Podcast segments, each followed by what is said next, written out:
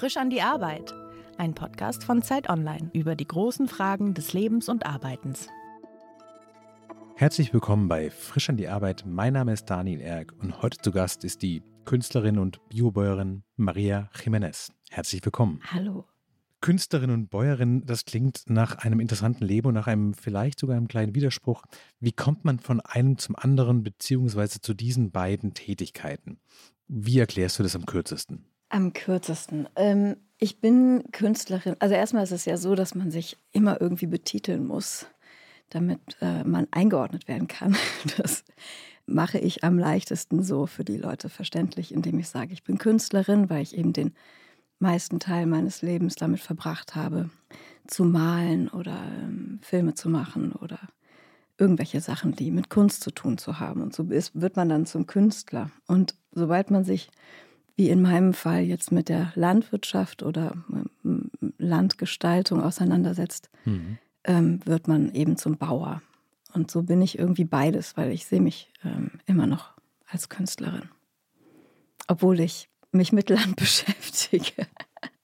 Was total interessant ist, weil das klingt ja erstmal so abstrakt, aber ganz konkret stehst du ja wirklich auf Wochenmärkten rum und es gibt Salat, den du angebaut hast und es gibt Gemüse und es gibt Saisons und es gibt eine ganz konkrete Arbeit, die mit Erde zu tun hat, oder? Ja, durchaus. Genau, es ist jetzt schon voll ein Limbo. Wir haben vor fünf Jahren die ersten Bäume gepflanzt. Also das Projekt Wilmers Gärten, das kann ich ja vielleicht mal kurz umschreiben, ist ein Projekt vor den Toren Berlins. Es wurde uns von meinem Schwiegervater vor einigen Jahren zur Verfügung gestellt. Das sind 360 Hektar Acker, Grünland und Forstflächen. Und er hat uns gesagt, pass auf, Kinders, ähm, entweder ihr macht jetzt irgendwas damit oder ich verkaufe das wieder, weil ich habe äh, ich habe da keine Verwendung für, ich habe da keine Ideen. Und ich war da gerade in so einem Punkt in meinem Leben, wo ich mich sehr stark damit auseinandergesetzt habe, was gerade alles so passiert in Sachen Klimawandel und ähm, wie sieht die Zukunft meiner Kinder aus und was mhm. kann ich effektiv dazu beisteuern, dass das erträglich wird oder dass sich das irgendwie nochmal umwendet und dass wir irgendwie die, also dass ich die Realität schaffen kann für das Leben meiner Kinder, die ich mir wünsche. Auch wenn das natürlich jetzt sehr äh, überspitzt gesagt ist. Und mein mm, Lebenspartner hat sich schon ein paar Jahre vorher mit dem mit dem Begriff der regenerativen Landwirtschaft beschäftigt, mit Permakultur und Agroforstsystemen und so weiter und hat sich da irgendwie so, so reingelesen und ähm, hatte die Idee, einen Biohof zu machen. Aber irgendwie ist da nie so richtig was draus geworden. Und dann kam halt irgendwann dieses Ultimatum vom Schwiegerpapa, der sagte so, jetzt Kinders, entweder ihr macht das oder nicht. Und ich habe dann einfach die, die Gelegenheit beim Schopfe gepackt, wie man so sagt, und habe einfach gesehen, wir bekommen da Land angeboten und da können wir Dinge umsetzen, die man eben sonst als landwirtschaftlicher Betrieb, als mhm. Bauer oder Bäuerin irgendwie ähm, nicht unbedingt so machen kann, vielleicht. Und die man dringend sichtbar machen muss. Denn es ist ja so, dass wir durch die Landwirtschaft extreme Möglichkeiten haben, ja, die Probleme unserer Zeit anzugehen und zu lösen. Ich habe mir gerade schon zwei Fragen notiert. Die erste Frage ist eine total banale technische Frage. Du hast gesagt, 360 Hektar. Mhm. Wie viel ist es ungefähr? Wie viele Fußballfelder? Wie viel, ich weiß nicht, Stadtteile einer Großstadt? Weil ich habe überhaupt keine Vorstellung, was 360 Hektar eigentlich sind. Es hat mal ein, ähm, ein Journalist hat das mal herausgefunden, dass der, der äh, Berliner Tiergarten 360 Hektar umfasst. Ah, okay. Und ähm, ja, so kann man. Für mich war das tatsächlich am Anfang als äh, wir damit so begonnen haben oder ich damit begonnen habe, mich damit zu beschäftigen, da gab es damals noch so einen Betriebsleiter und der hat dann immer diese Agrarförderung gemacht mhm. und ich habe dem über die Schulter geschaut und ich dachte auch immer so, boah, Hektar und irgendwie die ganzen äh, Bezeichnungen im Förderantrag mit irgendwelchen Nummern äh, für, für Getreide und so. Es war schon eine sehr, sehr neue Welt, da so reinzugucken. Ich konnte mir da auch nicht so wirklich was drunter vorstellen. Wo sind die Grundstücksgrenzen? Wie verläuft das? Wie musste, ne? Dieses schon, ja, in Hektar denken. Aber Landwirte kennen das, die kommen damit klar. Der zweite Begriff, wo ich ein Fragezeichen dahinter gemacht habe, war Permakultur. Ich habe das schon gehört, aber wenn ich ehrlich bin, ich habe keine Ahnung, was heißt es denn konkret? Was, was heißt es in deinem Alltag als jemand, der Landwirtschaft betreibt? Wie äußert sich Permakultur? Also mir ist immer ganz wichtig, unser Projekt ist kein Permakulturprojekt. Okay. Ich vermeide diesen Stempel der Permakultur, weil ich festgestellt habe, dass gerade in diesem Bereich, also oder ich glaube auch allgemein, ist es so, dass alles, was so aus dieser Richtung Öko kommt und Permakultur, dass das oft so diesen Stempel hat des Nicht-Machbaren. Das sind so diese naiven Ökos, die denken, äh, sie können jetzt mhm. äh, die Welt verändern, indem sie irgendwie Gurken neben, ähm, neben Weizen pflanzen und dann nochmal einen Kürbis dazwischen und ein paar Beerenfrüchte und so. Und dann findet man das ist irgendwie alles so schwer machbar, ne? weil in unserer äh, Welt der industriellen Landwirtschaft ist ja alles wunderschön geordnet. Da hast du einfach 50 Hektar Mais, da kannst du mit einer großen mhm. Maschine drüber ballern und äh, den einfach ernten und verkaufen und hast dann deine Gigatonnen. Und das ist eben viel, ähm, viel leichter zu rechnen und auch sich so anzuschauen. Und in der Permakultur ist es eben eigentlich nur so, dass du dir anschaust, wie funktioniert die Natur. Was sind da, was gibt es für Symbiosen? Und dann statt mit deinem menschlichen Denken so irgendwie da was drüber stülpst, was nicht funktionieren kann, wie eben Monokultur, mhm.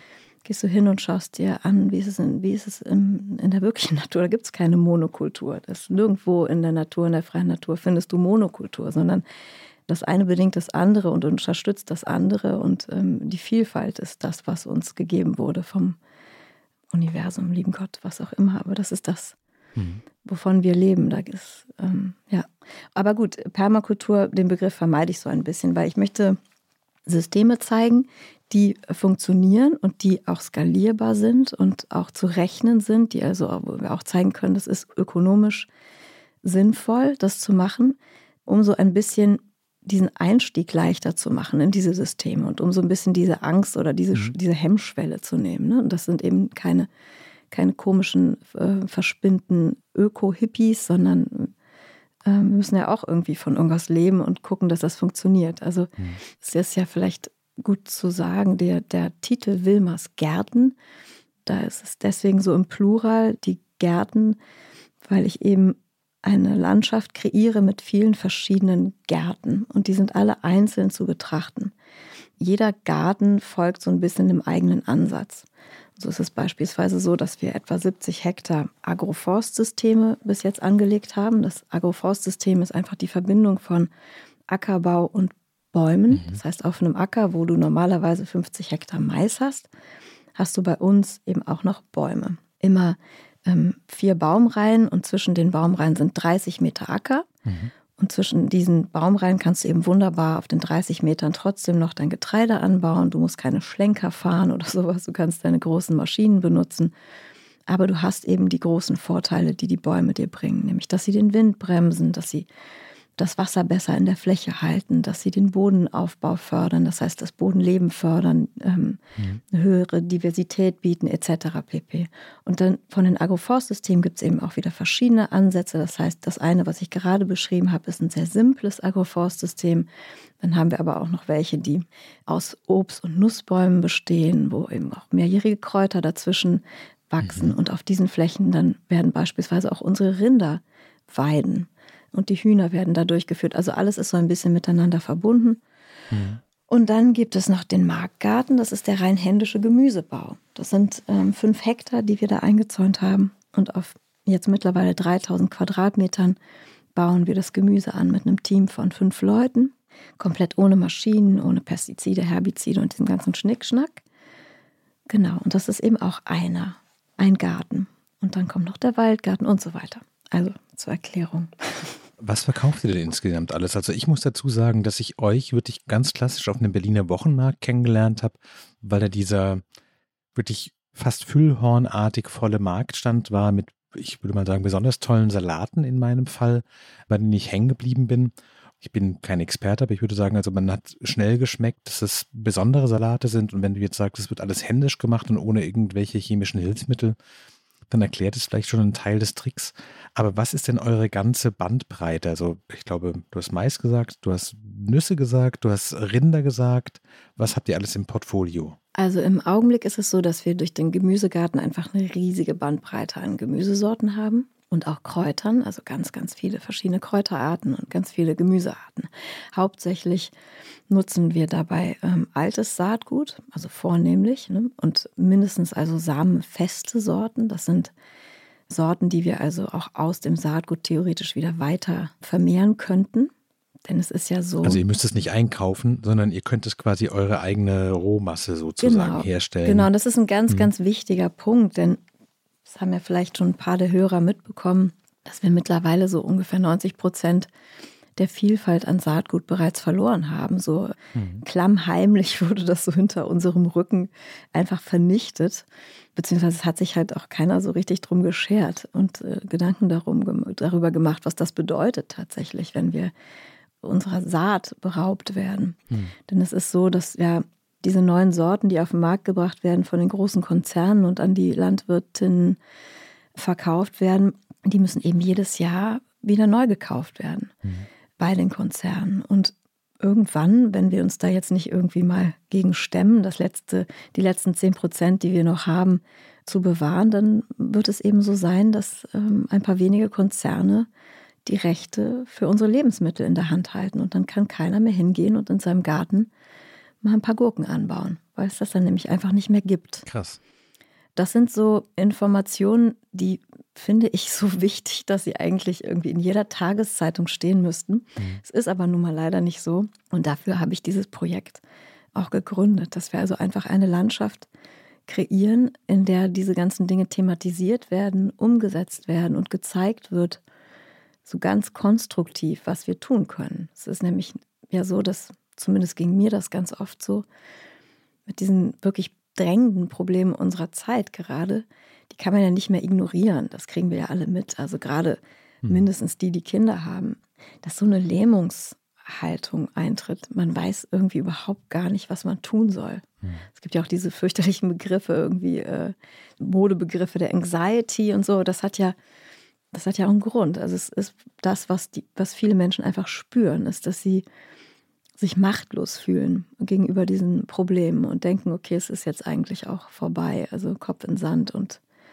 dadurch. Mhm. Und das ist, finde ich, total verheerend. Und ich möchte gerne einfach zeigen, was möglich ist und einen Weg aus dieser Misere und vor allem auch daran erinnern, dass wir die Einzigen sind, die das in der Hand haben, wie es weitergeht. Und dass das also kein Konzern für uns bestimmen kann, mhm. sondern ähm, wir selber sind die Menschen, die die Realitäten, die unsere Zukunft schreiben und bestimmen. Und ähm, ja, dafür muss man sich aber informieren. Und dafür gibt es Wilmers Gärten. Jetzt bin ich ein bisschen abgedriftet vom Gemüse, ich weiß. Aber, aber, tatsächlich ist das, hängt das für mich total nah zusammen. Und jeder Mensch, der zu mir in den Marktstand mhm. kommt und Gemüse kauft, äh, muss sich immer einiges auch anhören, ob er will oder nicht. Wie reagieren die Landwirtinnen und Landwirte in deiner Nachbarschaft? Also da kommt jetzt die Berliner Künstlerin mit dem irgendwie spanisch klingenden Nachnamen, die von ihrem Schwiegervater das Land bekommen hat und erfindet das quasi alles neu gegen die Industrie, gegen die großen Konzerne. Denken die, die ist verrückt oder gucken die dir über die Schulter und sagen so, ja krass, habe ich mich nicht getraut, habe ich nicht gedacht, dass es funktioniert, mache ich ab nächsten Jahr auch. Also es bestimmt von beidem etwas. Ich habe natürlich jetzt noch keinen so genau gefragt. Erstmal ist es ja so, dass ich das alles nicht erfinde, sondern ich sammle ja auch nur Methoden zusammen, die überall in der mhm. Welt schon umgesetzt werden und sehr erfolgreich umgesetzt werden. Und die sammle ich eben in Wilmers Gärten wie so ein Melting Pot dieser regenerativen Ideen und Methoden. Und ich habe das Gefühl, also eigentlich zunehmend kriege ich positive positives Feedback über das, was wir machen. Am Anfang war es so, dass ich schon häufiger mal gehört habe von meist männlichen Landwirten, die dann mir so auf die Schulter geklopft haben und gesagt haben, pass auf Mädel, mit den Bäumen da, das ist alles Quatsch, lass dir da nichts erzählen, du schmeißt deine Kohle zum Fenster raus und so. Aber auf die Frage hin, was sie denn anders machen würden, weil wir ja nun mal alle wissen, dass es so, wie es jetzt gerade läuft, überhaupt nicht weitergeht. Es sind mhm. keine Nährstoffe mehr im Boden. Gerade in Brandenburg, das ist einfach eine pure Sandkiste. Ähm, wir ähm, sind fast Wüste schon dort. Also wir müssen uns ja wirklich irgendwas einfallen lassen. Und das weiß jeder. Und auf diese Frage irgendwie kommt dann immer so, ja, wenn es mir einer bezahlen würde, dann würde ich es ja machen. Und ich denke, da ist schon ein bisschen so der, ähm, der Hund begraben an dieser Stelle ist. Die Landwirte und Landwirtinnen sind die Menschen, die dafür sorgen, dass die Supermärkte voll sind. Und die werden aber immer so zum Bösewicht erklärt. Das sind immer die Doofen. Also erstmal ist es so, dass Land, Landwirte im Normalfall keine reichen Leute sind. Das mhm. sind Menschen, die sehr, sehr hart arbeiten dafür, dass wir was zu futtern am Tisch haben. Und die sollen dann immer verantwortlich gemacht werden für die Dinge, die so schief laufen. Dabei sind die ja selber auch nur ein Rad in diesem Getriebe, ja. Hm. Also so ist es zumindest in meinen Augen. Es ist einfach unheimlich schwer, auch für einen Landwirt oder eine Landwirtin, umzusteigen auf eine regenerative Produktionsweise, weil dir das keiner bezahlt. Also erstmal diese Bäume, die ich gepflanzt habe, das sind ungefähr 200.000 Stück jetzt in den letzten vier Jahren gewesen. 200.000. 200.000 Stück und das habe ich alles finanziert aus eigenen Mitteln oder zum größten Teil. Es ist eine Steuerbswiese, die habe ich, äh, da habe ich so eine Kompensationsmaßnahme gemacht. Da bekomme ich dann auch noch das Geld für. Aber alles andere habe ich aus meinem Erbe gezahlt. Ich habe von meiner Tante was geerbt. Und ich habe das, also all in, ja, ich habe einfach alles da reingesteckt. Also weil ich der Meinung bin, dass ich das dass das so ein bisschen meine Pflicht ist in, dem, in der Situation, in der ich mich befinde. Mhm. Ne? Mir wurde das Land zur Verfügung gestellt und ich bin in so einer so stark privilegierten Situation damit, dass ich diese Systeme einfach umsetzen muss für andere, die nicht die Möglichkeiten dazu haben, das zu machen und auszuprobieren, mhm. um denen einfach zu zeigen, okay, es funktioniert oder es funktioniert nicht. Und ich lege das alles, also auch den, den benachbarten Landwirten, die dann fragen, lege ich das immer komplett offen da und transparent, bin total transparent mit den Kosten und den, bin da total gerne hilfsbereit, wenn es darum geht, was man in der Förderung angibt oder wie man das ähm, umsetzt und ob man Planer braucht oder nicht braucht und so weiter. Hm. Ja, nur so kommen wir weiter, wenn wir da Netzwerken miteinander sprechen und uns ja, gegenseitig auch zuhören und helfen. Ich kriege auch unheimlich viel wichtige Unterstützung aus von benachbarten Landwirten. Das, ähm, das darf man auch nicht nicht unerwähnt lassen. Aber wie ist denn Tag 1 bei so einem irrsinnigen Projekt? Also ich meine, du entscheidest dich, hier sind diese 360 Hektar. Ich habe durch familiäre Zufälle ein bisschen Geld, mit dem ich da auch was machen kann. Und dann ist Tag 1 und du sagst, ich mache keine konventionelle Landwirtschaft. Wo fängt man denn an? In meinem Fall fing es an mit einer Streuobstwiese im Keyline-Design. Im was? Im Keyline-Design heißt das. Ja. Und zwar habe ich da das hört sich jetzt total beknackt an, aber ich habe auf YouTube einen älteren Herrn in Kanada gesehen, der hat Streuobstwiesen angepflanzt und ganz, ganz viele. Und die hat er eben alle im Keyline-Design gepflanzt. Und er hat eine Sache gemacht, er hat normale Obstbäume mit Laubbäumen gemischt. Und er hat auch die Obstbäume nicht sortenrein in Reihe gepflanzt. Und dann kann man sie natürlich leichter beernten. Dann hast du nur Boskop in einer Reihe. Aber das birgt eben auch ein bisschen das Risiko, dass wenn du einen Schädling hast, der springt eben von Boskop zu Boskop. Der springt aber nicht mhm. unbedingt von Boskop zu Birne oder von Boskop zu Birke und dann wieder zu Boskop. Verstehe, ja. Mhm. Und das hat der gemacht und das hat mich total fasziniert. Und es war so, dass eben auch da wieder mein Schwiegerpapa, der hatte 200 Obstbäume und meinte, so ganz zu Beginn des Projekts, meinte er, ja, du musst dir schon irgendwas überlegen, es muss irgendwie konkret sein, ähm, mach doch einfach mal eine Streuobstwiese. Und dann habe ich einfach mal eine Streuobstwiese gemacht. Aus den 200 Bäumen sind dann 600 Bäume geworden. Und Keyline Design bedeutet, dass die Bäume entlang der Höhenlinien gepflanzt wurden. Das ist, die Erde ist ja nicht nur flach, sondern es geht immer so ein bisschen mhm. rauf, ein bisschen runter. Und auch wenn es nicht besonders merkbar ist, spielt das eine große Rolle beim Wasserabfluss. Das heißt, wenn Niederschlag fällt vom Himmel und er trifft eben auf eine Steigung sozusagen, beziehungsweise eine, jetzt fehlt mir gerade das richtige Wort, also der trifft auf Jedenfalls, das Wasser läuft von oben nach unten und es gibt ja nicht nur Winderosion, das mhm. heißt, dadurch, dass das zum Beispiel gepflügt wird in der Landwirtschaft und dann kommt ein dicker Windstoß, da fliegen immer die ersten paar Zentimeter des Oberbodens weg. Und das sind immer die ersten paar Zentimeter, sind das Wichtigste, was wir haben an Nährstoffen, an Mikroorganismen, an Mineralien, die ähm, dafür verantwortlich sind, dass Wasser überhaupt in die tieferen Bodenschichten eindringen kann. Und genauso ist es eben mit der Wassererosion. Das heißt, wenn Niederschlag kommt und der Boden ist sehr trocken und der Niederschlag fließt eine Senke hinunter, dann nimmt eben auch das Wasser diesen Oberboden mit oder kann das zumindest.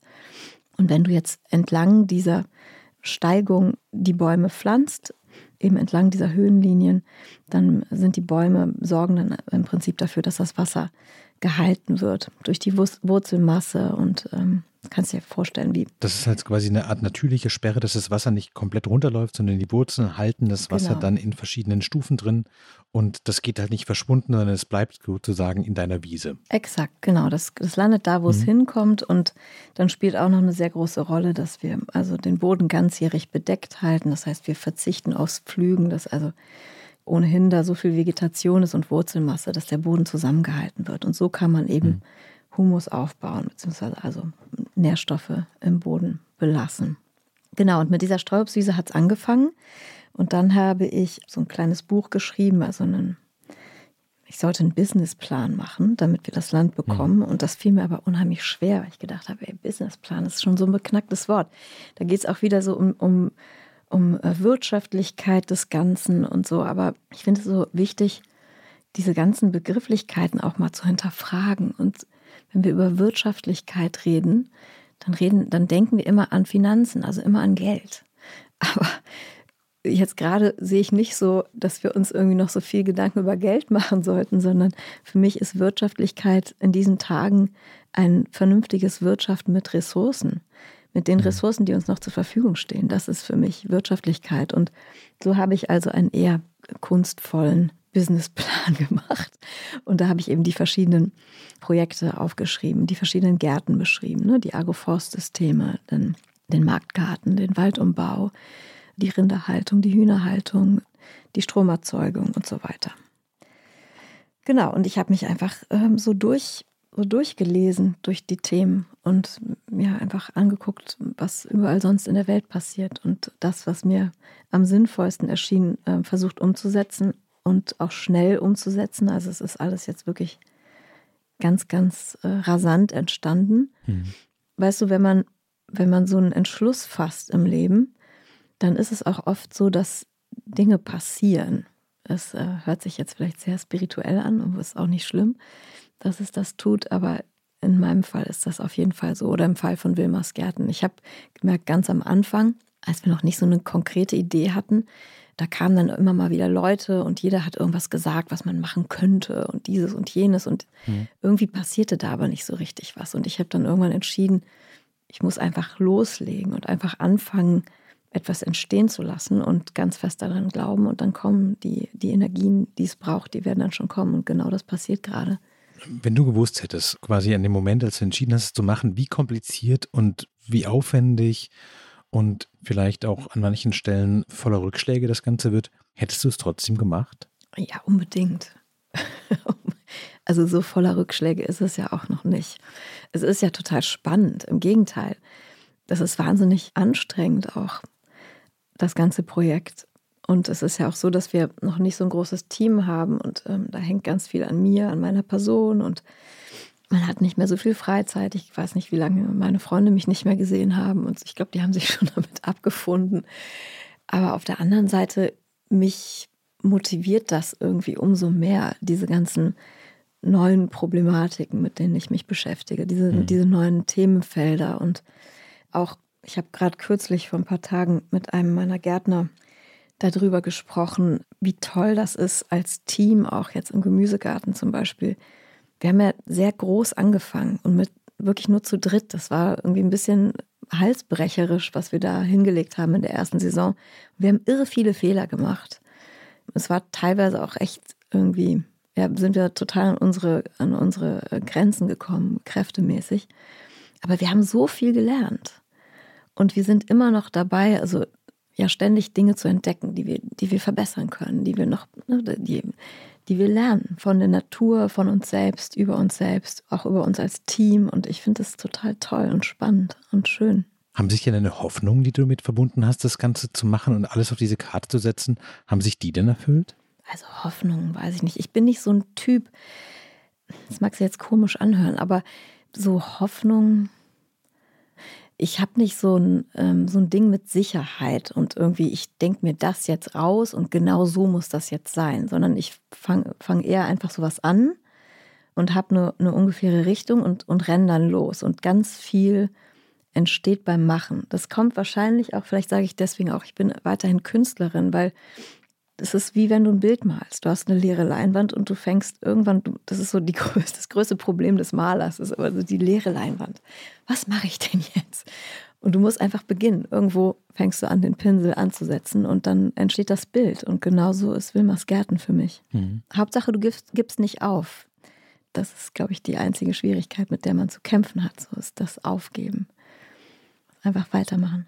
Ist das auch eine Verbindung zwischen der Kunst und der Landwirtschaft, zu sagen, so weitermachen, weitermachen, weitermachen? Irgendwann wird man beim Machen merken, wie es funktioniert und dann kommt auch was dabei raus? Ja, und auch keine Angst vorm Scheitern zu haben. Das kann natürlich auch passieren. Ich glaube, das ist so ein ganz großes äh, Phänomen auch unserer Gesellschaft. Und der Christoph Schlingensief, den wir alle sehr vermissen, der hat das ähm, so schön auf den Punkt gebracht. Das ist die Angst vom Scheitern.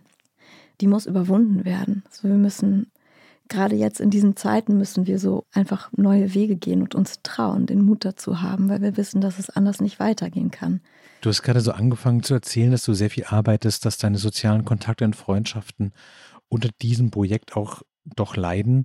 Gibt es für dich einen Punkt, wo du sagst, um die Uhrzeit mache ich Feierabend, dann höre ich auf? Oder ist das letztlich, wird das diktiert von, naja, der Natur? Beides. Also ich muss schon sagen, dass ich ein ziemlicher Workaholic bin. Das merke ich gerade an mir selbst. Es ist, fällt mir schwer zu sagen, jetzt ist Feierabend. Mhm. Das liegt aber auch an der irren Leidenschaft, mit der ich das Ganze mache. Mir macht das Spaß und ich, ich möchte dann einfach ungern aufhören. Mhm. Ich habe auch früher einfach nächtelang gemalt und nicht aufgehört zu malen und dann habe ich halt nicht geschlafen. Jetzt ist es eher so, dass ich aufhöre zu arbeiten, um mich um die Kinder zu kümmern, um mit denen Zeit zu verbringen. Und das ist eher so, was mir diktiert, dann auch den Computer wegzulegen und einfach zu Hause zu sein. Das mache ich schon. Es ist ähm, nicht so regelmäßig, vielleicht wie in einer normalen Familie, aber das gibt es bei uns auch. Bist du dir selbst eine gute Chefin? Was ist denn eine gute Chefin? Kannst du dich selbst loben? Kannst du selbst sagen, so wenn was erreicht ist, so jetzt kann ich auch mal ein paar Tage lang vielleicht früher Feierabend machen? Kannst du an einem Tag, an dem die Sonne über die Felder scheint, auch sagen, so eigentlich ist es gerade passt und ich kann mich jetzt unter diesen Baum setzen und einen Apfel essen? Ja, würde ich schon sagen. Das passiert nicht häufig, deswegen habe ich jetzt ein bisschen gezögert, denn es ist ja schon so, dass du auf dem, auf dem Hof in so einem Projekt kannst du einfach auch manchmal nicht jetzt Feierabend machen, einfach so. Ne? Dann sind eben Dinge zu tun. Und die musst du dann einfach machen. Mhm. Da gibt es kein, äh, gibt's kein Pardon. Du musst sonntags auch, die, die Tunnel müssen auf und zu gemacht werden, das Wasser muss angestellt werden, muss ausgestellt werden. Also an jedem Wochentag. Aber es ist ja so, dass ich ein ganz tolles Team habe mittlerweile und wir uns die Arbeiten schon auch aufteilen. Im Winter ist es dann eher so, dass dann wieder mehr Zeit ist. So im Gemüsegarten ist ja so Hauptsaison ist jetzt. Und da kann ich zum Beispiel nicht einfach in Urlaub fahren. Mhm. Zumindest dieses Jahr noch. Also ich habe ja schon vor, das für nächstes Jahr ein bisschen zu entzerren und hoffe, dass ich dann auch jemanden habe, der mich in manchen anderen Dingen irgendwie einfach auch mal für ein paar Wochen ersetzen kann. Und dann kann ich auch wieder solche Sachen machen. Du hast eingangs erzählt, dass es quasi der Startschuss für das ganze Projekt vor fünf Jahren fiel. Mhm. Wenn ich dich vor zehn Jahren angesprochen hätte, als du Künstlerin und Malerin vor allen Dingen warst und gesagt hätte, in zehn Jahren wirst du einen Bauernhof betreiben und dort eine Art von Agrarrevolution vorantreiben. Hättest du gesagt, ja, sieht mir total ähnlich oder hättest du gesagt so, ich, warum? Vermutlich hätte ich gesagt, ich, warum? ich war da wirklich nicht gedanklich. Ich hatte keine Idee. Würdest du trotzdem sagen, dass du damit auch auf eine Art eine Berufung gefunden hast? Oder ist es für dich eher, dass du da mit großen Augen drin sitzt und dich selber wunderst, wie bin ich eigentlich genau hier gelandet, aber jetzt bin ich nun mal da, also machen wir das jetzt so? Ich habe da total meine Berufung gefunden. Also es ist für mich, gibt es keine Sekunde, in der ich das bereue, was ich da gemacht habe. Zumal ich auch mit der Kunstwelt nicht mehr so zurechtkam und mit dem, was ich da so gemacht habe, worauf ich so hingearbeitet habe als Künstlerin. Mhm. Da ist man dann im Atelier und überlegt sich irgendwie, wie die nächste Ausstellung sein kann und ob man irgendwie genug Geld verdient und ähm, ob man irgendwann mal im Museum landet und irgendwie all dieser Quatsch. Und da geht es irgendwie nicht mehr wirklich um was. Und die künstlerische Energie in mir ist die nicht ignorieren zu können, dass wir dass wir so eine Schaffenskraft, dass wir mit so einer Schaffenskraft auf diese Welt geworfen wurden. Und zwar jeder einzelne von uns. Mhm. Bessere Leinwand hätte ich nicht finden können. Ich habe nämlich so wirklich die Möglichkeit, etwas mit Bestand zu erschaffen. mit anderen zusammen und da mich so total, ich kann mich total ausleben, kreativ. Und ich kann eben auch so ein bisschen Revoluzer sein. Das hat mir in der, in der Kunstwelt irgendwie gefehlt. Das ist ein bisschen zu langweilig da. Und diese ganzen Handtaschen und so, das hm.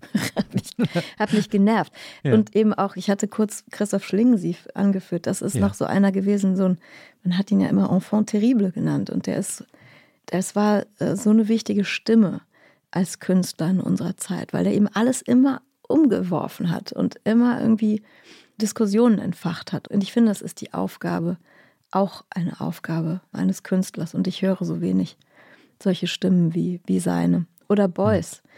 Ja, mit Beuys habe ich mich auch viel beschäftigt in letzter Zeit. Und mit, der, mit seiner Aussage, dass jeder Mensch ein Künstler ist und dass er selber sich nicht mehr als Künstler bezeichnet, wenn wir uns das, wenn nicht der Rest der Gesellschaft sich auch diesen Titel geben würde. Hm. Und warum?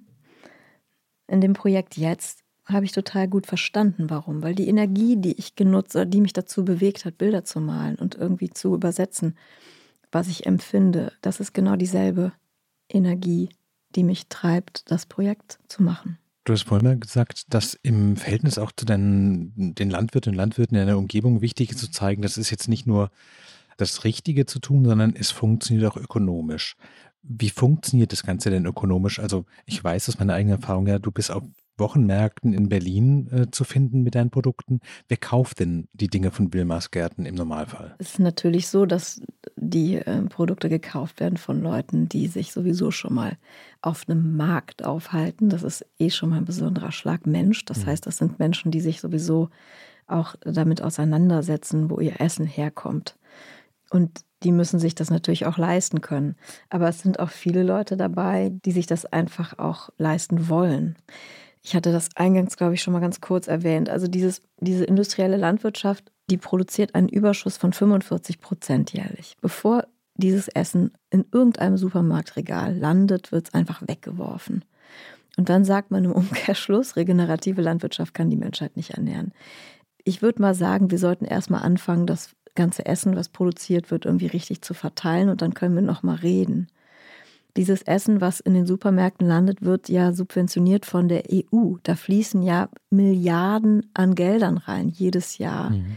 die ermöglichen, dass so ein Bund Möhren einen Euro kostet im Supermarkt oder zwei oder ich weiß nicht, was er kostet.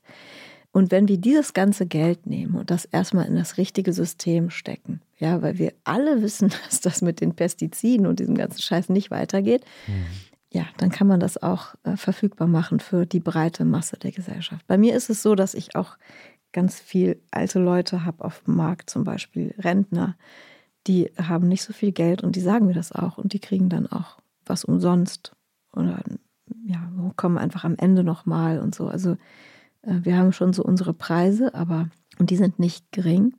Aber mir ist es total wichtig, wenn jemand vor mir steht, der sagt, ich habe nicht so viel, das dann trotzdem möglich zu machen, dass der was kriegt. Du verkaufst deine Produkte aber nicht nur auf den Märkten, sondern auch an Restaurants. Mhm. Wie werden die denn auf dich aufmerksam? Also sind die dann privat auf dem Markt und sagen so, hoppla, dieser, ich weiß nicht, Salat ist speziell gut, der ist anders als das, was ich im Großhandel sonst finde.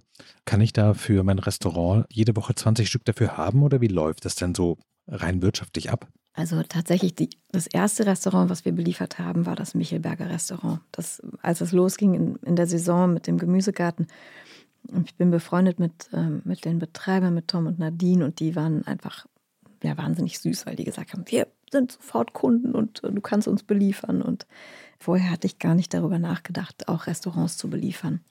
Und mit denen ging das so ein bisschen los und ich weiß gar nicht, wer als nächstes kam, aber irgendwann saß Micha Schäfer vom Nobelhart zum Beispiel saß auch bei mir auf dem Markt und wir haben uns unterhalten und der ist mittlerweile ein total guter und zuverlässiger Kunde. Mhm.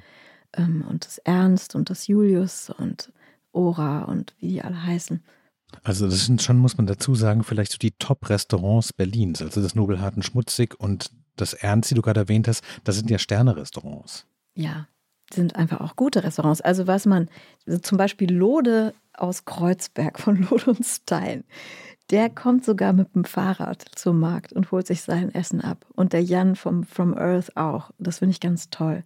Und ich muss sagen, durch diese Welt der Gastronomen oder diesen, dieser Einblick, den ich da bekommen habe in die Restaurantwelt in Berlin, der hat mir nochmal so einen irren Hoffnungsschub gegeben, dass wir ähm, gerade echt mehr werden auf diesem Weg. Mhm. Denn darauf kommt es ja irgendwie auch an, ne? dass wir das nicht so ein Einzelkämpfer bist, sondern dass eben da schon ganz viele sich auch mit beschäftigen und dass es eben Restaurants gibt in Berlin, die das so ernst meinen und so ehrlich sind damit. Die kommen auf die Farm, die schauen an, was gibt es, die versuchen uns nicht dazu zu zwingen, irgendwas anzubauen, mhm. Was jetzt irgendwie außerhalb der Saison ist. Die nehmen das, was da ist die nehmen auch mal einen Überschuss ab und so. Und die sind wirklich toll. Das sind richtig tolle Geschäftspartner und die meinen das ernst, was sie da sagen. Das, ähm, das freut mich total, das zu sehen, dass da so ein, so ein Schub ist. Werbung. Diese Woche in der Zeit? Die Bücher des Frühlings. 16 Seiten blühende Fantasie. Von gefährlichen Liebschaften, einer Flucht auf dem Mississippi und magische Erzählkunst das Literaturspezial zur Buchmesse in Leipzig. Die Zeit, Deutschlands größte Wochenzeitung. Jetzt am Kiosk oder direkt bestellen unter zeit.de/slash bestellen. Hättest du, wenn du jetzt im Nachhinein auf deinen Werdegang so zurückguckst, hättest du das alles machen können ohne die Kunst? Du hast ja vorhin schon auch total nachvollziehbar erklärt, was man von der Kunst für die Landwirtschaft lernen kann. Hast du den Eindruck, das war ein Umweg oder war das eine notwendige Schule sozusagen, um dorthin kommen zu können? Ich sehe mich ja nicht als Landwirt. Ich bin einfach ich und ich mache, was ich mache. Und ähm, also ich glaube, das ist nicht die Kunst, die mir dabei geholfen hat, sondern einfach, das ist einfach mein, meine Art zu leben und zu denken. Hm. Also ich kann gut mit Unsicherheiten umgehen. Ich viele Freunde von mir haben den Kopf geschüttet und haben gesagt, dass ich, ne, ich hatte einmal irgendwie einen großen Batzen Geld und die waren so, bist du denn des Wahnsinns, das alles da reinzustecken? Du weißt doch überhaupt nicht, ob das funktioniert oder nicht. Mhm. Aber das, für mich hat das eine Qualität. Mir macht das Spaß zu wissen, ich habe da, ich mache da keine halben Sachen, sondern ich will unbedingt, dass das klappt. Wenn es nicht klappt, ist auch okay. Dann, dann akzeptiere ich das. Dann kann ich auch weitergehen. Und ich glaube, das ist einfach, ich bin da am richtigen Ort gelandet mit meiner Energie und mit meinen Ideen. Da sind, kommen halt so ein paar Sachen zusammen. Weißt du, das ist ja auch seltsam, dass ich da irgendwie plötzlich, dass mir jemand so ein Land anbietet und sagt so, jetzt mach mal. Und dann, das scheint schon so sein zu sollen. War das jemals in der Range der Dinge drin, die du in deinem Leben machen wolltest? Also gab es wenigstens als Kind den Moment, wo du dachtest, ja, so ein Bauernhof, ist das ein toller romantischer Ort, auch wenn man überhaupt keine Ahnung hat? Oder ist es für dich, für dich biografisch auch so ein aus dem Nichts kommende Entscheidung gewesen? Mm, ich habe als Kind sehr viel Zeit auf dem Land verbracht. Also erstmal in Spanien bei meinem Vater, also da, wo er herkam. Wir sind so jede Ferien waren wir da in Südspanien. Das ist eine, auch eine Landwirtschaft-Hotspot eigentlich. Mhm. Da kann man auch sehen, wie sehr diese industrielle Landwirtschaft das Land kaputt macht. Das, äh, da gibt es nämlich jetzt mittlerweile eine echte Wüste. Äh, da wächst einfach gar nichts mehr. Das ist ziemlich brutal. Und dann war ich ganz viel auch bei meinem Großvater, meinem deutschen Großvater, mütterlicherseits auf dem Land in der Nähe von Trier. Da waren wir dann immer am Wochenende und da bin ich reiten gegangen und war mit meinem Bruder immer draußen und war bei den Bauern und bei den Kühen und wenn die Kälbchen bekommen haben und das war, das habe ich geliebt. Also ich bin schon ein sehr, mhm. sehr naturverbundener Mensch immer gewesen, aber ich glaube, was das vor allem so bei mir ist, ist, ähm, ich habe schon immer mir gewünscht, mit anderen zusammen irgendwas Großes zu bewirken. Mhm.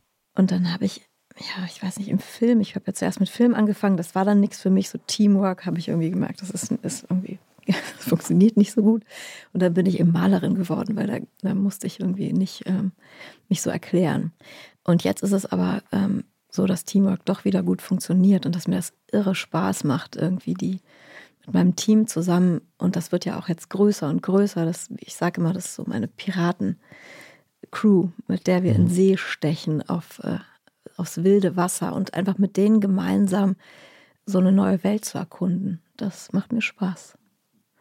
Hast du denn das Gefühl, die beste Zeit ist vielleicht schon so vorbei, weil der Anfang immer so besonders speziell ist und man in das Nichts reingeht, wie bei einem Schiff, wie du es gerade skizziert hast. Man bricht so auf und alle sind wie aufgeregt. Und irgendwann weiß man so grob, wie es funktioniert. Und dann wird es aber meistens auch kompliziert, weil man vielleicht auch andere Ansprüche an sich stellt und nicht mehr ganz so naiv ist und vielleicht manche Hoffnungen auch verliert, weil man weiß, manches klappt eben nicht. Und dann wird es komplex oder denkst du eigentlich eher, du lernst noch so viel jedes Jahr und jede Saison dazu, dass es immer besser wird? Also im Augenblick ist es auf jeden Fall noch so. Ich habe ja jetzt noch so ein paar Projekte ausstehen, die so auf meiner Liste waren, die jetzt noch so komplettiert werden müssen. Also wir haben jetzt unsere Bäckerei, wir produzieren jetzt endlich auch unser eigenes leckeres Brot, wir haben jetzt Eier, wir haben jetzt endlich unsere Mutterkuhherde, die in den Agroforstsystemen läuft. Das heißt also da, wo auch Ackerbau betrieben wird, laufen die Kühe und bearbeiten den Boden, beziehungsweise also helfen uns dabei, äh, den Boden fruchtbarer zu machen. Und da fehlen jetzt noch so ein paar Sachen, wie zum Beispiel der Waldumbau, den haben wir jetzt seit drei Jahren, arbeiten wir daran, diese Forstflächen, die uns zur Verfügung stehen, ein bisschen umzubauen und da eben Baumarten einzubringen, die resilient sind, also ein bisschen besser auch mit den sich ändernden Bedingungen umgehen können, klimatischen Bedingungen. Mhm. Das ist jetzt noch etwas, da bin ich total aufgeregt, das zu machen. Das fängt äh, jetzt im Winter an mit den ersten Pflanzungen und dann geht es aber auch noch mal über drei Jahre so. Und dann beginne ich dieses Jahr, habe ich zum ersten Mal den Ort so geöffnet für Seminare und wir haben jetzt immer so ähm, Essen draußen bei uns mit Gastköchen. Das zum Beispiel das Ernst kommt jetzt im August jeden Sonntag im August und die kochen draußen mit allem, was sie vor der Nase haben, also mit allem, was auf der Farm wächst. Das sind so ganz schöne, so ein ganz schönes Erleben auch für die Leute, die dann zu diesem Essen kommen. Ich gehe mit denen in den Garten und wir schauen uns an, was es gibt und aus dem wird dann eben gekocht und die sind so ganz nah dran und es geht mir auch nicht nur darum, einfach nur so ein schönes Essen da zu veranstalten, sondern die Leute schon auch darauf hinzuweisen, was es mit dem Projekt auf sich hat. Und mhm. aber eben auf eine Art und Weise, die Spaß macht und uns beflügelt.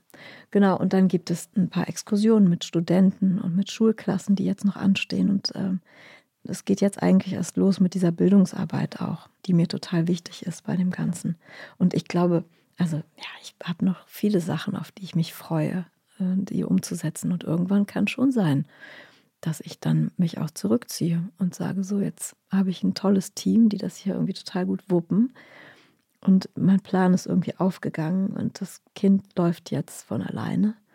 Und dann kann ich einfach auch wieder malen gehen. So habe ich mir das vorgestellt. Und dann aber auch mit einem guten Gefühl mich wieder an die Leinwand stellen und wissen, ich habe irgendwie so meinen Teil dazu beigetragen, dass die Welt ein bisschen besser geworden ist.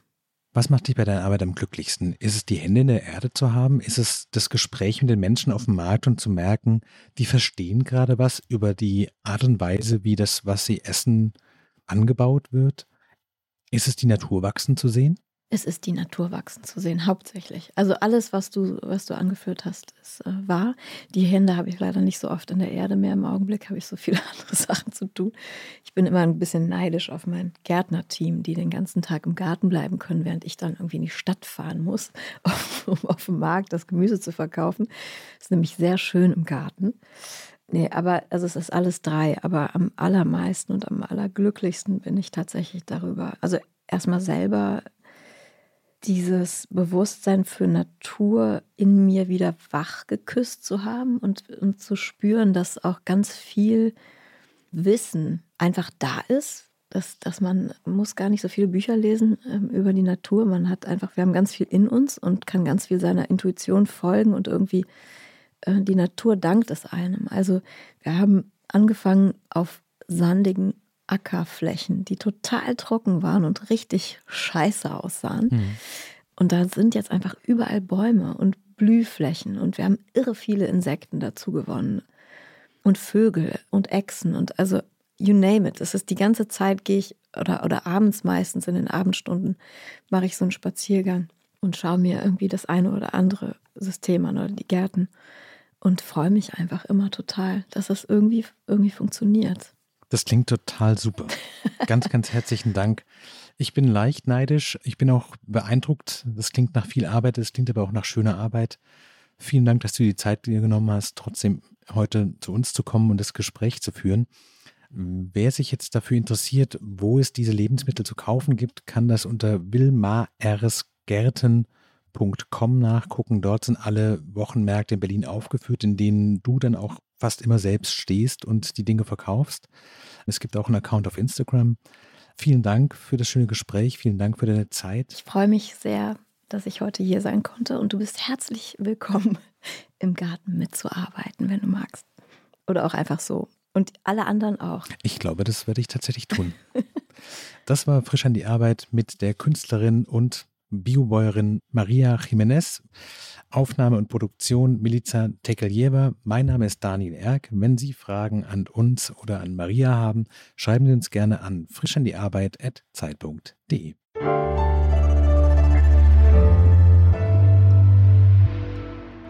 Frisch an die Arbeit, ein Podcast von Zeit Online. Konzipiert und moderiert von Leonie Seifert und Daniel Erck. Produziert von Maria Lorenz, poolartists.de.